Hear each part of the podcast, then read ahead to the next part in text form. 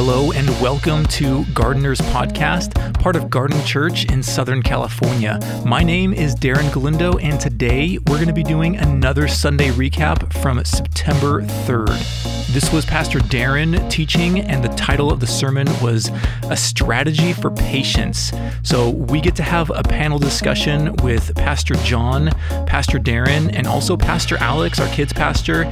It is such a wonderful conversation. I'm so excited to share this all with you guys. If you haven't heard the sermon from Sunday, I strongly encourage you to look up our other podcast, Garden Church Podcast, so you can listen in on the teaching from that day. And of course, to find out more information about our church, you can visit garden.church. So please subscribe to this podcast as well as Garden Church Podcast.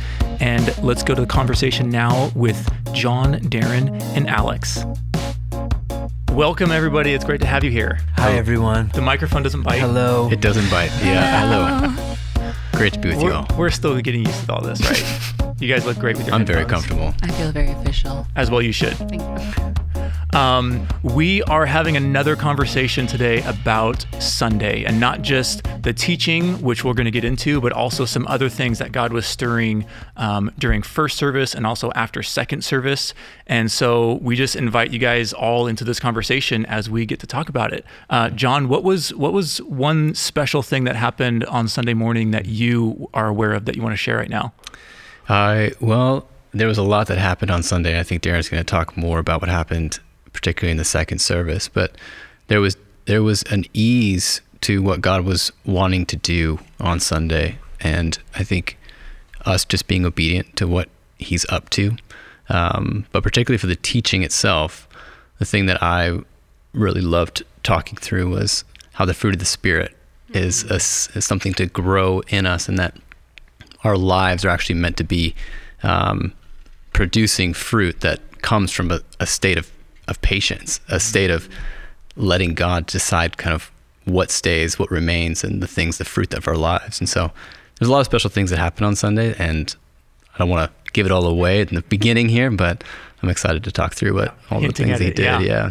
Um, Alex, you were over in kids. Um, what was what was kids like, and what were you guys talking about over there? So we had, I think, the highest number of kids I don't know if ever, but it was 133 kids, which was a lot because we usually have like I don't know, a less, a little less than 100. Um, but I think there was an energy as we came into worship. I'm what I'm experiencing bringing kids into worship into the atmosphere that's being created already is that kids are participating more mm. and you start seeing them loosen up and you're starting to see these like preteen kind of awkward kids mm-hmm. starting to raise their hands and dance around a little bit. And so they're getting tastes of that that they then take back into the classroom and um, I didn't know Darren was going to do the Jesus People series, but we just started an identity series on the same day. so we were um, specifically just talking in kids about how our identities, knowing who we are, knowing who God is, mm. are the, two of the most important things to to know, to be confident in, to steward. And those things are going to be the things that come under attack the most. Mm. Um, if the enemy can confuse you about who you are, who God is, then he's got a, a good hold on you. So um, I just love seeing how it all aligns. Mm-hmm. And um, yeah, that was kind of what was going on in the other room. But you could feel a connectedness by the end of the morning for sure. I think I even wrote you guys like, I don't even want, to, I don't want to be off tomorrow. Yeah, I, I was like, I want to go to the office. There's something in the yeah, air that I just want to stay in. Just stay here and linger mm-hmm. in it. Mm-hmm. Yeah. I, I love that. One of the things for people who don't know, but like we bring our first graders right mm-hmm. all the way to youth yeah. into the service for worship and that was a shift we made before we moved to the space but yeah. we were we were doing that in in regards to one of the conversations you and I had and even before was um, when like how will we train our kids mm-hmm. in worshiping like and I, I just think it's so important one of the things I talk to parents all the time about is like are your are your kids watching yeah. worship mm-hmm. not just on Sunday but at home are are they learning to worship and trying to create an environment where it's normal for people to be passionately worshiping God yeah. and then for the kids to see, oh, this is what it looks like to go for it. And rather than, okay, you get dropped off and we're going to watch your kids while you go and you know the parent does church what i love is we say that no no no we're we're all partners in the kingdom. There's no junior holy spirit. And we're discipling kids now as partners in the kingdom. Like i tell people that kids is not a ministry uh, kids church kids ministry. We don't do ministry to the kids. We're training the kids for ministry. And that's what i love. Even what you said like the series what you that's really profound. Like i just want to highlight that. Like for everyone listening um the first thing you need to know is who god is. The second thing is who you are because of who god is. Mm-hmm. Like in that order. Yeah. and what culture's doing is bringing so much confusion Yeah. and making identity about what we say it is not what mm-hmm. god says it is. And we're able to be distorted in our image and and i think we we come from bearing the image of christ the image of god and we anchor our identity out of who god is and right now teaching kids to know that is so powerful so i love that you're doing that series that's really cool Yeah, thanks. Yeah, I was going to touch base on the fact that the kids are here when we're worshiping because you want to model. You you you have that expectation for people that if you want to sit in the front row, Yeah.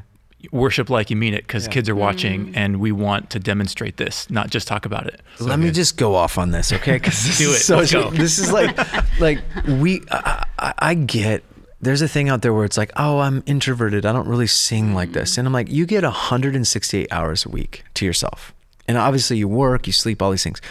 But as the people of God on the Lord's day, that we gather as the church in a local context to worship the resurrected Jesus Christ, we get to bring our offering of thanks to God in worship corporately. This is not for you to have an individual moment. This is for you to mm-hmm. bring your entire week's worth of, of preparation to offer it back to God. That's how I see it. So when I see my kids, Ezra and Amos, or Jon's kids, and your kids, and your kids coming to a church where we know that and we're, we're giving that we're modeling for the next generation this is what it looks like. Mm-hmm. And that's what i want. Like i want to see like the part that community plays informing youth and kids mm-hmm. is that they just get to show them what it's like. It's it's and that's the most important thing. So if you're listening you go to the garden church for the love just give your very best on sunday. Model it for the people I wanted watching. to highlight too, just where, um, particularly this last Sunday, Pastor Faith just took us in worship. Mm-hmm. And really let that be like. And I think what you're talking through, Darren, is worship isn't something that is this individual focused event. It's actually the sacrifice that becomes this thing that we place on the altar. Yeah. And we can talk about worship another time too. But I, I think there's a shift now, and we see it in our kids. We see it in our the adults um, that are here. There's a shift from worshiping as this individual kind of expression to what is actually sacrifice? How am I getting out of this comfort zone that I've placed myself in? How am I, how am I just becoming this this thing that's filling a seat? It's like no, there's an embodiment, this thing that is inside of you that is desperate to worship, Yeah. desperate to be have an expression, Yeah. and that's being expressed in freedom yeah on Sundays. And um, another thing that happened on Sunday, our pre-service prayer. If you aren't familiar with pre-service prayer, we have prayer at eight fifteen every Sunday. Uh, come join us if if you can. Uh, but something that we're going after is really interceding for what's happening on Sunday. And Darren, you shared something in regards to wanting to see, especially in this series that's to do with disciplines and things that we like to have the idea of doing. We like the title of doing them, but it's something that doesn't often get ingrained in us. Um, and so we are, you know, we contended for that uh, Sunday morning, and it feels like there's been this shift now of they ha- people want the real thing, and they don't want the disciplines for the discipline's sake. They want the discipline because what it disciplines them to seeing Jesus as the central authority, central figure. This, this, it actually elevates our understanding of who He is. Because you know we're talking about patience in a little bit here, but it reveals God's heart to us. And disciplines actually reveal God's heart, not take it away from from us. So, um, I don't know if we're getting into questions right now, but I would love to hear, like, Darren, from you, just what, um, what's the issue with disciplines being this thing that we like the idea of, but we have this complacency in uh, actually embodying in in Yeah. ourselves. Well, okay. I talked about this in the last episode that we did, and I, I, I talked about the you know we can't do formation without the fire of fire. We can't do practices without the power of the Holy Spirit. Um, but I think in general, Jon, like, and you get this, we prefer comfort. We prefer convenience. Like the human brain is wired towards comfort. Like we, people don't want to change. They don't like change. Most people, right? Like the majority, 90 something percent, like mm-hmm. most people out, out there aren't going after risk and adventure. They have to challenge themselves to do that. Like even yesterday, this is a funny story.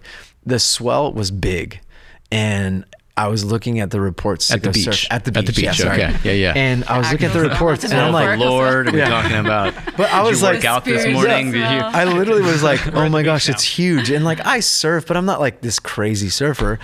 And I knew there was going to be a crowd. It was a day off, and and Alex is like, go surf, go surf, you know? And I'm like, well, I kind of want to work out. She's like, why don't you want to go surf? There's more freedom. And I'm like, uh, well, it's really big. And she's like, and she just stopped. And then she's like, all right, you think about it.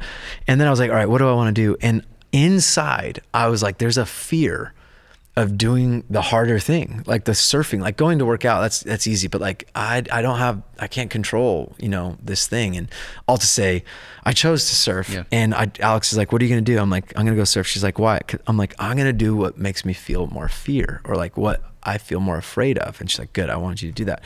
But I think for for practices in general we're comfortable we're lazy we're we have these habits formed that have to be disrupted. Like mm-hmm. how many times do you take social media off or have you ever taken emails off your phone and you're like g- like going to look for that? Or like have you ever done a fast where you're like not on social media but you find ways to like look at like other things like the news? All of a sudden you're now now like scrolling through like your brain is hardwiring you your habits are forming you. So that's one of the reasons we don't do disciplines well is we're we're already doing our habits. We have yeah. to disrupt them. Yeah. yeah. I mean, uh, so much about what we do as human beings is is like is already given to us, and we we, we most of the time find ourselves reacting yeah. um, to those things, um, and then bringing bringing this around full circle to the topic of this last Sunday. Um, correct me if I'm wrong, Darren. The title was a strategy for patience. Yeah. Um, which is a little bit strange because you think of patience, and as we were talking about kids in the sanctuary before, it's like the kids are not screaming. They might, they have so much patience. You know, it's like not the absence of chaos is somehow mm. this demonstration of, of patience. But when you think about strategy, it's like how are you getting better at being right. patient? Um, so tell us unpack a little bit about why the title and what were you know some of your biggest things that you're yeah. excited about. Well, okay, first of all, I what I shared on Sunday is I love preaching sermons that I can master, and this was one where I struggle, and I think that's important to know, mm-hmm. especially from leaders in the pulpit. Like you can be on the journey with Jesus. So I I'm not a patient person. I'm hurried. I have a lot to do. You guys probably all experience this like urgency. I have a lot I have to carry, and that's like there's so many things we all carry as a mom, as a dad, as at homeschooling families. Like we're you guys all homeschool. You see that there's additional responsibilities, and one of the things that I was afraid of teaching when I was talking about whenever I teach on like come to me all you who are weary or burdened, heavy laden is like we think people are going what i'm afraid of is people are going to opt out of responsibilities mm. Like and i think that's what we do right? Like what culture teaches right now is escape responsibilities. Don't be um, responsible for the things that you have and the leadership you're you're required to uh, exercise as a mom or as a as a disciple as a leader of people. And so I, i'm always worried about that. Now with patience um, I'll talk about the why in a second, but the practical thing is what I've learned, and this comes from Pastor Bill. Um, so a lot of what I do is just regurgitate smarter people. Pastor Bill, Dallas Willard, John Mark, friends of mine who have influenced my life. Dallas wasn't really a friend; he was a mentor from afar. But Bill would always say, like, you know, how because I would talk about my lack of self control or my impatience or my anger that would come up through a temper. And he was like, well, maybe you're looking at it the wrong way like the things that you need self control in, the things that you need patience for, are actually the things that train you for patience mm-hmm. or self control. I'm like, gosh, that's like wax on, wax off, mister mm-hmm. Miyagi. Like, I don't get what you're saying. Mm-hmm. Essentially, what he was getting at was when I was in those moments where I would need to hurry or, or I would lose my sense, my self control. It was in those moments that God was providing the the tools to grow in those fruit. So I think oftentimes we want to be zapped by the Holy Spirit and have that patience just given to us, or have self control as the power of God comes upon you in prayer. Which maybe I used to say he wouldn't do that, but then I talked to my mom. My mom was radically healed, or she says she was given by the grace of God, um, the, healed of her temper. Like she had a, a short temper, mm-hmm. and and God met her. I'm like, okay, that's one story I've heard. Most of us don't have that, but uh, so I'm not going to dis you know disregard that. But for us, as we look at our discipleship to Jesus, like looking at the frustrating roommate as the arena for you to grow in Christ-like character, not as like a problem to solve, but as actually the problem to create the characteristics that Jesus would have in those situations. Like as a mom of five kids, there's a lot of exercising of patience, there's a lot of lack of control. A powerlessness that you have to enter into because you can't do your agenda. Like, imagine if you're sick and you want to check out on Netflix and you have five kids that you got to feed. Not That's yeah. not going to happen. totally but that, that, but yeah. that, what I, what I want our church to understand, what I want disciples to know, is that is the monastery. That mm. the gymnasium of Christ like character. That is the CrossFit of discipleship. That is the space that you, you offer to God as the the place that he will form you in his christ likeness so for us patience then is all the obstacles all the things that get in our way that prevent our agenda our time our way of doing things so that we can slow down and have the kind of response to the to people to situations that Christ would have, and that was the goal. Um, I'm wanting to ask this then because we're talking about disciplines and how obviously they're good. We're supposed to build out of them, but I'm almost seeing like the discipline in itself be the thing that is relied on. So it's like, cool, I did my silence and solitude. I did my mm-hmm. time with Jesus. I'm good. I'm going to move about my day. And now that time is rubbing up against the day to day and I'm annoyed, you know, instead of seeing like, it's almost like opposite of like in life we go to the gym we want to get fit so that we can like do life but yes. in this it's like silence and solitude i rest i receive so that i can practice getting strong as i do life it, does that make sense? What I'm kind of saying, it's like the almost this like um, we come to church and think this is the place that we're going to get it all. Yeah. yeah. But actually, we're just kind of preparing here to go out so that we can practice in real time, in real life. Yeah. Is it? Yeah. So oh, I'm hearing two things. One, uh, the role of church in equipping saints. So the goal is not church is not the place where you yes. come um, to to uh, that church is the place you come to be trained for life in ministry, mm-hmm. right? So that that's one way to look at it. But the other thing I heard is something, and maybe I'm wrong from hearing this, but in some ways it's kind of two things that we focus so much on the practices mm-hmm. rather than the purpose of the practice yes. right so i talked about this in our last conversation so i don't want to i don't want to you know go on to that right. but the goal Rewind. Is, Rewind. the goal is yeah the goal is union yeah. the goal is uh, th- these things we integrate into our life that were habits or lifestyle practices of Jesus, spiritual disciplines, um, become natural to us. Mm-hmm. They become, they are not the goals in themselves. Yeah. They're not the ends. They are a means for union. So, s- disciplines that I mentioned f- to, to help you with a strategy for patience, which is getting back to the title. Yeah. Like we can do things mm-hmm. to help us become patient. So, one thing is to embrace the obstacles in your life as part of God's strategy for forming fruit in your life. So, where you need to practice self control, where you need to practice patience, that is the mechanism that God's going to use to help you. The yeah. other thing is to practice slowing down, like mm-hmm. eliminate social media, get rid of your smartphone, make it a dumb phone. There are habits you can kind of practice in your daily life that create margin for you to go at a different pace. Mm-hmm. Going at a different pace is not the goal. The goal is Christ likeness. And what we see is our culture is moving fast. It's it's causing us to be in a hurry. So we we make mistakes. We don't have time. We're impatient. Our reactions are we're, we're literally living in a reaction to the world versus intentionally engaging in God's world the way God would if He were you in that situation. That's it. I think when I think of patience, and you you talked about this on Sunday a bit, but I first think about okay, how has God been patient with me? Mm. So God's patience towards me, what has that produced? What has that provided? Why is he so patient with me?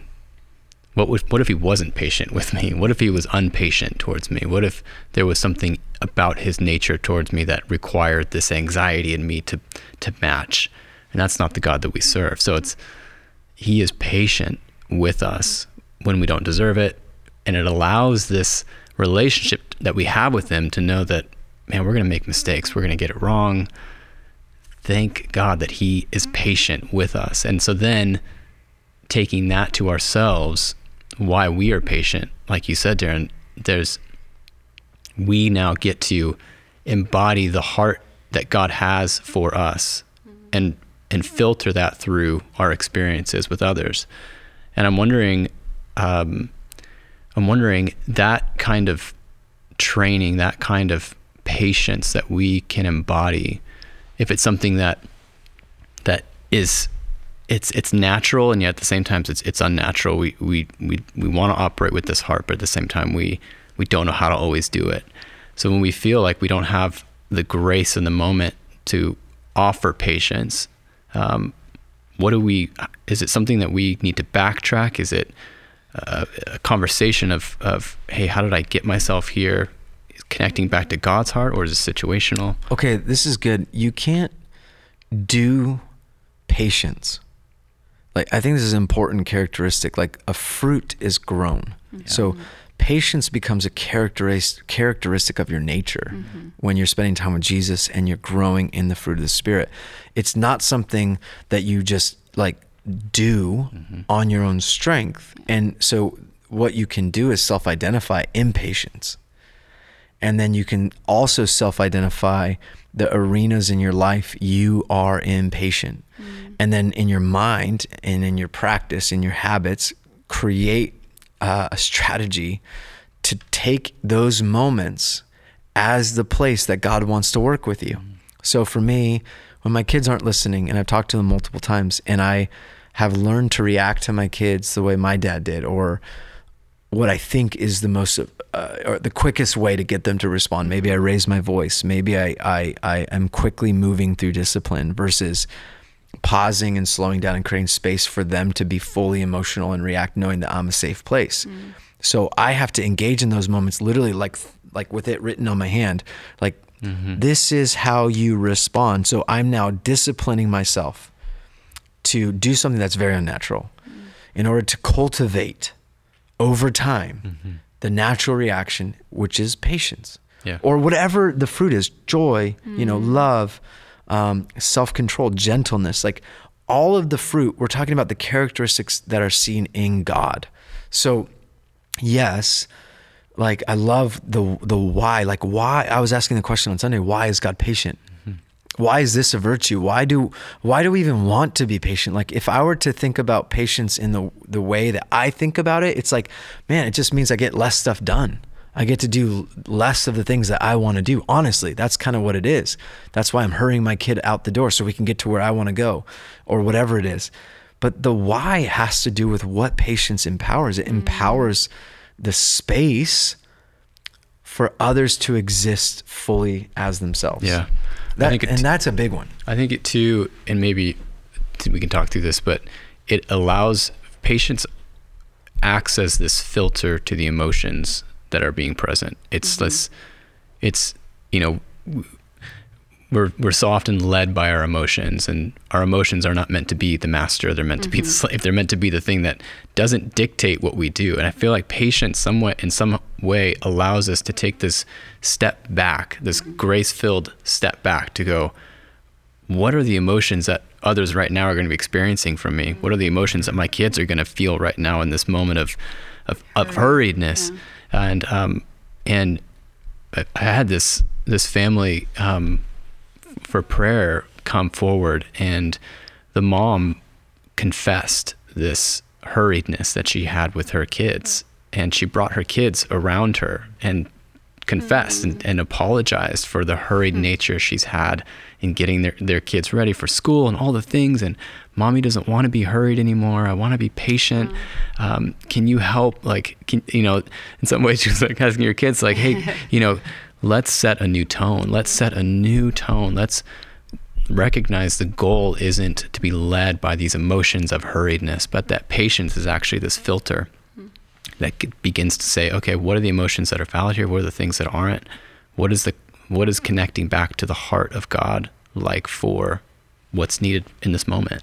It was just a beautiful representation of a family who's saying, we, we don't want to live in this hurried nature anymore. Well, it almost feels like the more we hurry, the longer things take too. Like in some in some situations, because now if I'm like move along, move along, then the kids get chaotic, Yeah. and now I'm like I'm up here, they're up here, and it just actually makes it Yeah. worse. Versus like even me with smaller kids, I'm like I want to put all that I can in to slowing down now, so that my kids are independent and confident, and they're not like 16 going I don't know how to do this, you know, like really stopping, pausing, being present in a moment with them instead of reacting. And I think about just culturally how reactive we are. Like one person says one thing, like your comment about Target, you know, and, and they're like, oh my gosh. And then they just stop listening. Uh-huh. And then they jump to this, like, okay, you know, people try to fit like church into their politics or into their like whatever worldview that has nothing to do with Jesus. And it's like we react and we, you know, versus like stepping back and actually having a heart connection with that person, assuming the best, like actually wanting to hear what they have to say. But that requires, I, I've thought about this a lot recently of, um, you can only a, a person no matter how loving and caring you are towards someone they can only you can only meet them they can only meet you you can only meet each other as deeply as they've met themselves. Mm. So like knowing my like being patient with my own process like what you were saying i often i'm like okay god is so patient with me has been so patient. I know where i was. And so i'm like so much like slower to judge and so much slower to like criticize and so much slower to like pull, try to pull someone along to where I think they should be because I'm like, man, I still have so much like the more I know, the more the less I know, you know, and being aware of people's processes and having God's eyes for their for that person in front of you. There's a psychological term I've heard called non judgmental observation or non judgmental awareness. And it's where you live in a state or a place of being where you're you're kind of like if you're moving like this, you're kind of personally like aware in your mind of how you are. Mm-hmm. So if you're feeling emotional reactivity from some, some something that somebody said or like you're stressed to actually go inward and be non-judgmental toward yourself and just mm-hmm. become aware. Like why do i feel so angry right now? Why do i feel so disappointed? Why do i feel mm-hmm. sad?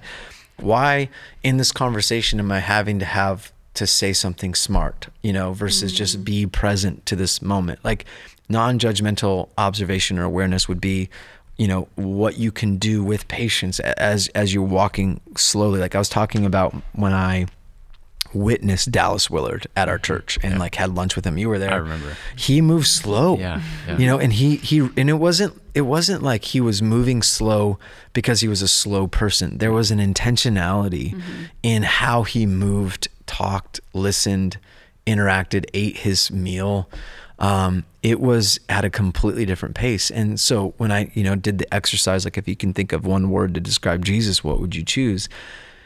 People were like audibly listening um, or like making sounds when I said Dallas Willard's choice for that co- challenge or that discipline was relaxed. Like of all the words mm. you would choose to describe the Son of God, the Messiah, the Savior of the world, the li- you know Lion of Judah, the it's relaxed and that's beautiful. Like that mm. does something to our hurried posture our oh, culture. absolutely it does. does something to the way we try to treat ourselves. Like if jesus is relaxed towards us and and very concerned and invested in us becoming mm-hmm. the person we are designed to be um, what does that do for how we interact to the people around ourselves around us and then what does that do for how we treat ourselves on this journey of christ likeness Yeah, I, I love thinking about uh, patience as an ingredient that you bring to the table to affect the taste and flavor of the environment. That as a, I mean, as a parent, um, when you when i because i do this and i fail at it all the time and it's like i'm contributing to the chaos. I'm contributing to the loudness. I'm contributing to you know the the feeling of anxiety um, or even like you know shame or whatever else that that i as a parent can bring to this to this uh, environment. And you know what kind of cake is that? It's and, and and thinking about it in those terms i'm like i have the power and it's not on anybody else that i am getting so you know I'm, I'm, I'm exercising the muscle of patience so well so that the ingredient, when I mix it into the pot, it can overwhelm you know my kid's anxiety or his mental or his breakdown or his you know his tantrum or or anything else. And it's like that looks like relaxed. And it's such an others approach um, to this thing that we so often can think of this is me. You know i i need to be patient you know? Um, as we were also talking it's like uh, for all you parents out there have that have tried to like you know I'm practicing patience right now and it's you know, the, you know there's a candle there's music going on and angels singing in the background. It's like this perfect environment and then you know a kid comes in and totally ruins everything. And so you you have to like shut them up and put them away and like, leave me alone I'm practicing this. And then like you get to practice your thing but you totally miss the point. point and I think that goes along with what you were saying of like we want to prioritize the practice and then completely miss the opportunities. Um, uh, and and I love the way that you put it is embracing those obstacles and allowing that to be um, like the platform that we Yeah. get to learn on. Yeah, and I think it's just to clarify too. There's not like a practice called patience. Like there are disciplines, lots of them that will help you produce patience. So I talked about like choosing the longest line at the grocery store, mm. going the speed limit. You know, those are intentional decisions that are now a habit you have to intentionally practice that cause you to move at a slower pace. Mm-hmm. That doesn't necessarily mean it will produce patience. In my opinion, the real the real work for patience is all right, I'm not going to react mm-hmm. to my interrupting child without being gentle and loving, even if it's the 10th time. That's where you get the real muscle. Or mm-hmm.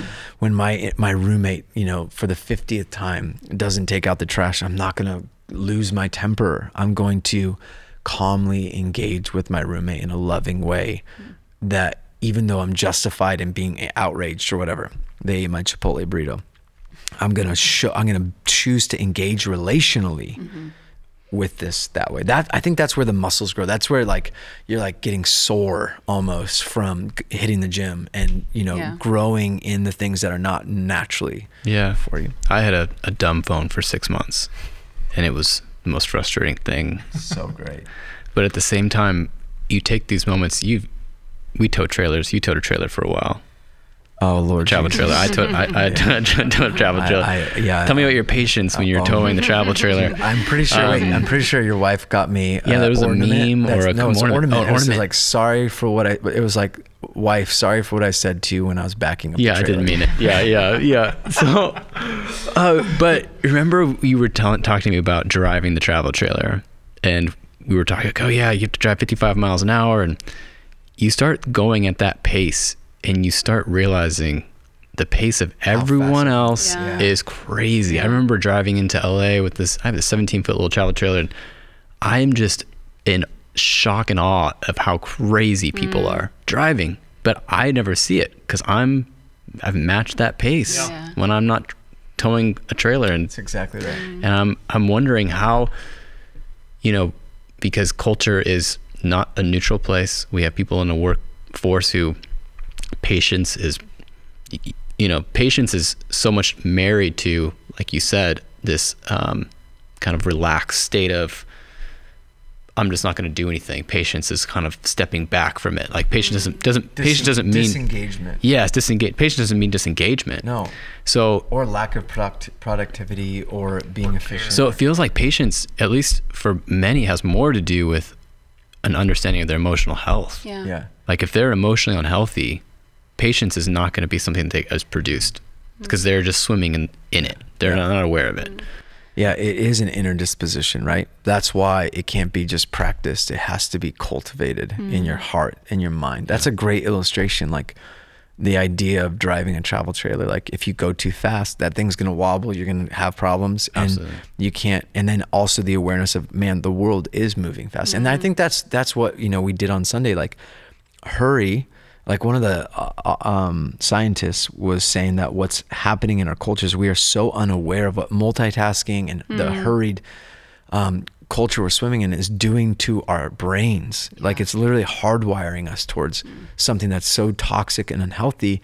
He compares it to the tobacco industry in the mm. glory days of the tobacco industry, where where people were denying cancer causing drug. And mm-hmm. he's saying that is the same thing that's happening to us in a different way in our mm-hmm. brains with multitasking and the culture of hurry we mm-hmm. live in. So That's a better the- way of putting it because I think the hurriedness in a corporate setting. is not good. Yeah, but that's that's in order to get ahead. In order to do it, you have to keep up with that pace. Yeah. So you have, have to opt out, and that's that's a cost. When I moved to South Africa, it took me like two years to stop being annoyed with everything. It was so, I didn't have a car. I had to walk, but where I lived wasn't safe. So someone had to come and get me. And I would just sit for like 30 minutes, 40 minutes, an hour. And I'm like, where the heck are these guys who are supposed to walk me home? And I was mm-hmm. just sitting there. But over time, I was like, people are late because they stop for everyone who greets them. They stop for every single granny who needs groceries help help carry groceries to her house. They stop, they say hi. You know in Avatar they say I see you. Like they stop and they're just like I see you like you're here in front of me. How are you? How's your family? And for me, waiting, I'm annoyed. But if I knew what they were doing, I'd be like, no, do that. Like, ble- be with those people for that moment. And over time, I just learned how to wait and to mm-hmm. enjoy waiting and it and getting back here i've been back for two years i don't go to costco i don't go to walmart. I don't like i just like can't it's too big it's too fast it's too chaotic and i'm just Costco like this is not healthy and and it's like we just but we're so used to like all that inundation i remember my kids there were there were two drive-throughs in the city that we lived in so if we needed to go through a drive-through we had to go to mcdonald's or kfc and so and it everything but it's better there. It's better there i promise you. It's real chicken. But um but i remembered my kid like they never were in a hurry really in south africa. And we got back here to visit one time. And we had been here maybe for two weeks. And they're and then we went back again and my daughter was maybe four and she was like why is everything taking so long oh, and i was like oh my gosh it took two Yeah. weeks to come here and get all this quick instant gratification people i'm so sorry oh sorry i didn't respond sorry this sorry that mm. there's no margin there's no room That- for pause That's cultural formation. It That is the is. perfect Yeah. illustration for what we're talking about. Like you wake up and you're being formed in the image of culture, and it has a lot of implications. It's doing something to our soul. There is a I love, you know, Andrew Sullivan talked about the white noise of secularism. Mm. It's not hedonism, it's distraction as our greatest threat to our faith. And right now, we don't even realize like you come to LA with the travel trailer, you don't even realize how fast we're moving, how distracted we are, how there is an American Southern California mm-hmm. culture mm-hmm. forming us mm-hmm. into its image. And the the fruit of our culture is what I listed out. It's you know, it's it's burnout, it's exhaustion, it's anxiety, it's fear, it's it's an inability to rest, it's a restlessness, you know, it's discord. And all of these things are are forcing us, all these powers in the world elemental forces are bending us into its image. And unless we see it as a threat to our faithfulness, our discipleship to Jesus, um, we will just keep flowing down the river of culture and look at the end of our life like the world versus seeing what it's doing for what it is, calling it out. It's not only demonic, um, there's an agenda behind things that are shaping us in this direction, moving us in this direction. We have to opt out. We have to step out and go, I will follow Jesus with my whole life, not just Sunday morning. I'll follow him with my time. I'll follow him with my parenting. I'll follow him with my money. I'll follow him wherever he leads because that he is my king. And so even just to name that, like two weeks of your mm-hmm. family being in Southern California visiting, coming back, already formed in the image of hustle and hurry. This is a great, great illustration. Yeah. So good. And so much of what we do is all about instant gratification. Yeah. Yes. Uh, as you were talking about living in another country, I had the opportunity to live in Russia and we took public transportation. Yeah. And so the idea of waiting on a platform for your bus or for your train was just like normal, you Yeah. know? You got to read a book, you got to Yeah. like talk with some person. And then in Southern California, your car is your instant gratification Yeah. of getting to the place that you want to go to. Um, Darren, I did want to touch on the the idea of efficiency as like this like camouflaged way or goal that we can have like if we can be efficient then we can have more time or you know putting all this work into right now and just like you know hunker down and get her done and then all of a sudden like what what do we what do we learn at the end of this with the idea of efficiency Uh, well, okay. I struggle with efficiency. Um, I mean, I've read all the books. You know, starting in church at a young age, I had to, I did getting things done. I looked at like task or you know project management. Like I've always studied like a philosophy of task management. Essentially, there's a book I've recently read called Four Thousand Weeks, which the the author kind of a, is a expert in these things. And essentially he talks about our relationship to, with time being a problem in the west. Mm-hmm. And he talks about the lie of efficiency. Like it's a mm-hmm. trap essentially. Like that if you are a quote unquote efficient in getting things done um, you're actually creating more work for yourself. So it's mm-hmm. not that you're getting things done and you have more time for the things that you really want to do um, like let's say play with your kids or hobbies or working out. It's actually that you just do more in general because you have a inappropriate relationship with time. Um, and so I recommend that book in general, 4,000 Weeks. The solution, which I haven't at all mastered, um, is out there, but it is to challenge our relationship with time and to challenge our relationship with what we're called to get done and embrace limitations and also um, recognize that I think we said this too, and this is from Pastor Bill. Like I said at the end, that um, there is always enough time for what God asks of you, but there's never enough time for the things that God hasn't asked of you. And so when you choose to prioritize your life resources, time and money and relationships, and you know stewarding your calling and vocation, when you prioritize it in the way of the kingdom, there will always be enough time. That's I believe that with all my heart. It, it really is surrendering. So. I do want to talk about a couple things before we end. Um, just, I know uh, Sunday it was a unique Sunday, and every Sunday, and I just want to reiterate this: talking about bringing people to worship. Like there was a time when we couldn't gather on Sundays because of COVID, and we didn't have a space to meet in. And now, you know, we have a space, and I, I've always talked about, hey, I want when we come back together, I want to make Sundays a place where we go after God. And, and I know with we live stream our services, and people watch it from all over. And I know some people, you know, can't come because of restrictions in their lives, like they're not able to get to to our location, or some people are watching from Russia or all over the place. Um, but I want to talk to that in general. Like, our we had some unique things happen this Sunday. I just wanted to tease out um, because it's it's a, a lesson for leaders. It's a lesson for pastors. It's also a lesson for our church to understand. Like, there was a testimony in the announcements where a guy who was going through pursuit. Um, had a radical transformation story and he's telling his story. And he's telling a story that he's been 11 months sober. Mm-hmm. He dealt with anxiety depression and suicide.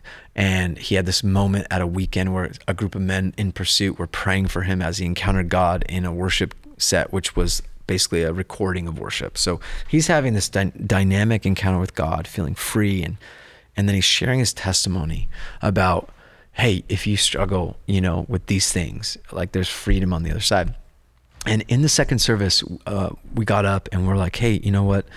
We believe that the the testimony of Jesus is the spirit of prophecy, meaning that when you when you share what God's done in your life, when you testify of what Jesus has done, that releases something, right? So it releases something. And I've seen in the church people who have experienced healing. I always want them to pray for other people for healing because that testimony releases faith. That's what happens. Like faith is all of a sudden in the room. Like people who are struggling with depression or suicidal ideation, there's like, oh my gosh, here's a guy who's a little bit further and this is possible for me. And so on Sunday, something happened where we paused and we're like, hey, anyone here struggling with depression, anxiety, or suicidal ideation, would you just stand? We want to pray for you. And we had the, the guy who shared the testimony pray. And it was powerful. It was a moment where God, we honored God, what God did in Mark's life. We honored the fact that there are people here that are struggling. So we're not all, you know, free from these things. We're all struggling, but it also released something. And something happened in the second service that led to the response. So in the second service, you know, I, I preached on patience of all things. Like it's not like a topic that's going to move mountains, in my opinion, but the response was very um, unusual. There was, uh, we call people forward. People came forward because we always do ministry time where we call people to get prayer or to respond in however they want. And so I left to go to the restroom and go drink some water. And then I came back in and I saw a real hunger in the room. There was like this this thing God was doing and people and what what did that look like? It looked like lots of people crying and people repenting. It looked like the Spirit of God moving on people. People were um, receiving prayer and they were encountering the living God. They were they they got on their knees. They were sitting down. They were they were raising their hands. They were laying on the floor. They were weeping on the floor. They were snot coming out of their body. Like there were visible signs of of emotion, but also God doing something. And then we officially end, but the I don't know, hundred and something people stayed for an hour and in that time, we worshiped. We cried out to God. We are seeking Jesus. There was an undeniable sense that God's doing something right now and we don't want to miss it. Mm-hmm. And I say that because that doesn't always happen. Mm-hmm. There are Sundays where I, I say I said to our staff today, like it's a it's a bunt. You know, we just showed up and we did our part, and that's what local church ministry is. Some of there, I have a bunch of pastor friends, and some of you are planting churches, and there's been a lot of bunts, and that's okay. Like mm-hmm. that's faithfulness in local church ministry. You come, sometimes you have home runs where you knock the sermon out of the park, but most of the time you show up and it's just faithful to the community God's called you to be. You're faithful to the Word of God in that moment for that for that Sunday. And then there are these Sundays where it has nothing to do with anything other than God. And that's what I wanted to say. Like, it wasn't about the sermon. It wasn't about the worship. It wasn't about the testimony. It wasn't about the response. It wasn't about a curated lights, you know, that we don't have a fog machine. It was simply people hungry for Jesus. Mm-hmm. And that's what I want to see more of. And that's my encouragement, I guess, is I don't know how each person can cultivate hunger for God other than feeding on God's presence, mm-hmm. feeding on His word, going after Him with your whole life, confessing your sins, living a consecrated lifestyle, getting rid of distractions in your life so that you can be focused on God. But I that's what I want to call our church to right now. Is that God is moving. He moved so tangibly and he was so present in the room that we didn't want to leave. It was, you know, 6:30 to 147 when we closed. Like that's a long time for two services. And we witnessed something and I don't want to manufacture it. I'm not trying to create something that's, you know, replicating anything else. I just want to say that I think the Lord responds to hunger. I think he responds to those who are hungry. And this is a moment for our church, for our leaders, for our people to stay hungry, to to stop um, sa- being satiated by the world or by old habits of religion, but to come before the Lord and seek after Him with the, your whole heart. I think that's what it's happening. It's like God goes where He's wanted, where He's desired, and He comes to those he, who draw near to Him. And so I just want to say Sunday was special. The testimonies that you know, but the there was a d- divine encounter, yeah. and it requires a response. So this Sunday, if you're listening, come hungry. Like mm. I'm telling our staff, I'm telling our elders, like we need to prepare for a hunger. We need to make sure we're going after these things of God because I think that's where we're going to see the real fruit of what God wants to do right good. now. So, mm-hmm. I just I just to add on that just a bit, but I something about when we we have a hunger for God. You know, it's a different thing than food. Food satisfies. The hunger for God actually produces more hunger for God. Yeah. It's like this. It's not that it doesn't give us some kind of satisfaction, but begets more hunger. And I think that is what we're beginning to see. We're seeing, because this isn't, uh, we've had like moments like this. Yeah. We've had these kind of divine heaven opening. Okay, what's going on here? And it just feels like these, they're going to become more frequent. Um, and what you've talked about, Darren, too, is that this isn't just something that should be happening or it probably is happening in a corporate setting. I'm, I would guarantee that there are men and women who are um, cultivating this hunger mm. in their private life mm-hmm. in secret, uh, in these, you know, what, we, what the first the first uh, sermon was on was the secret place, these secret places that God is cultivating and drawing out this hunger towards Him, that's pouring out on Sundays. Yeah, and you, I mean, you kind of. Uh, went past the title, uh, you know, what you're preaching on, and then what we got to see. And I just kept on seeing this image of, you know, a pond. And so, like, you think about patience and what it what it cultivates in you it's a, the stillness mm. and letting the water settle you know mm. so where you can you can sense every ripple mm. um, and when we want to to get close to the heart of God and and, and recognize where that is, we do need to slow down. We do need to guard that that secret place, and we do need to um, get better at um, being patient, being bored, being like just kind of sitting in wonder.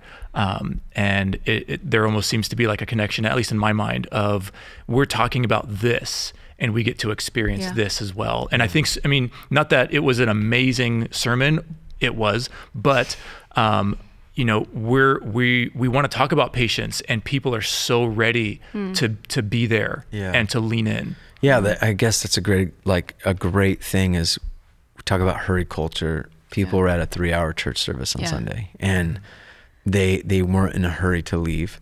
And what's also interesting is I, I was reflecting in our staff today. Uh, when you do when you see something like that, it's hard to steward because you you don't want to end what God's doing. You don't want to quench the spirit, which I don't. You know that's that's a rare thing, but I've seen it happen. I see where God clearly is speaking, and then it it gets shut down. And I'm someone who's very sensitive to when the spirit is moving. I do not want to stop. I do not. I don't. I want to honor the presence of God, and so I was in this moment to the point where somebody like grabbed me and started asking me pastoral questions. I'm like, you know what? I can't talk right now. I need to steward this moment. And I, I was like, I'm, it was like, this is what I'm, I have to do. So I was sat, sitting up here going, God, what are you doing? I'm asking, asking this lady girl comes up to me and she shares this word. I think God's doing this. I'm like, okay, you know, thanks, but no thanks.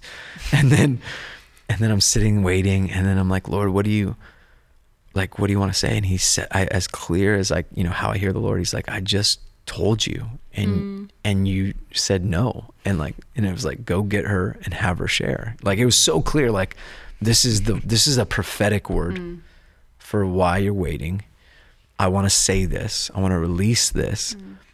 And so she came up and she released this word. And and if you were in the room it it wasn't like forced. It was like a release. Like I, I- almost like "Ah, that's why we're all here.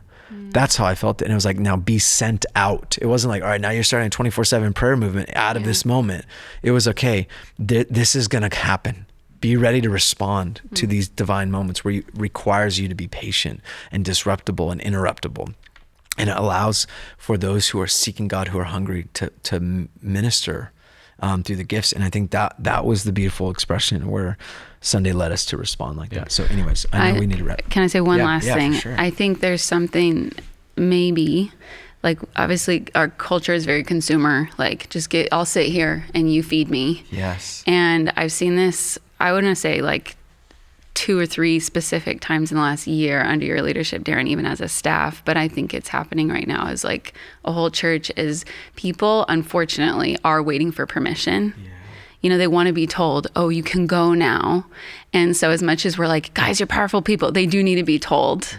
Maybe for the first few times, like, no, you really can go. You really can take this. You really have the authority. You really have what it takes. You really are needed in order for this moment in this time, what for what God is doing. Like, we need all of you.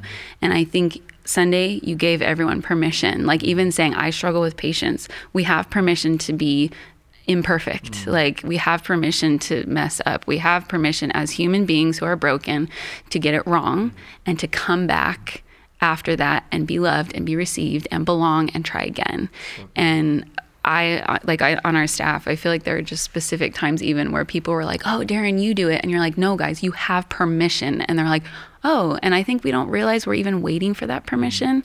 I think there's sometimes we sit back and we're just like, "Well, someone else will probably do it," you know. Maybe that's not for me. Who am I to think that I can da da da? You know, they see a pastor, "Oh, I planted this church this long ago, and this is where I've come, and these are the things I've learned." And from here, looking at you, maybe they might be like, oh, I'll never get there. But you started somewhere. Everyone started somewhere, and there's a permission to step into it too. And it's not too late, and it's not for someone else. And that's what I, I think is really beautiful about the last you know, especially year since we've moved and stepped into the into this new space together, is we're all like it almost even the playing field of like, hey, we're starting something new together, and everyone is everyone needs to participate. Everyone, you know, has to bring what they have been given. So I don't know. That's just Everyone gets to play. everyone gets to play. Love it so much. Yeah. Thank you guys for for being in the space, for sharing your wisdom. And if you're listening to, uh, right now, and you show up to church, church is better when you show up. Church is better when you lean in to moments like this. Uh, and it's it's not you know Pastor Darren, it's not the leaders here at, uh, on staff. It's all of us together leaning into this space because God's stirring something, and it's so exciting to be a part of it. So we love you, Garden Church. Yeah, love Thank you you, for listening. Thank you guys for Thank being you. here.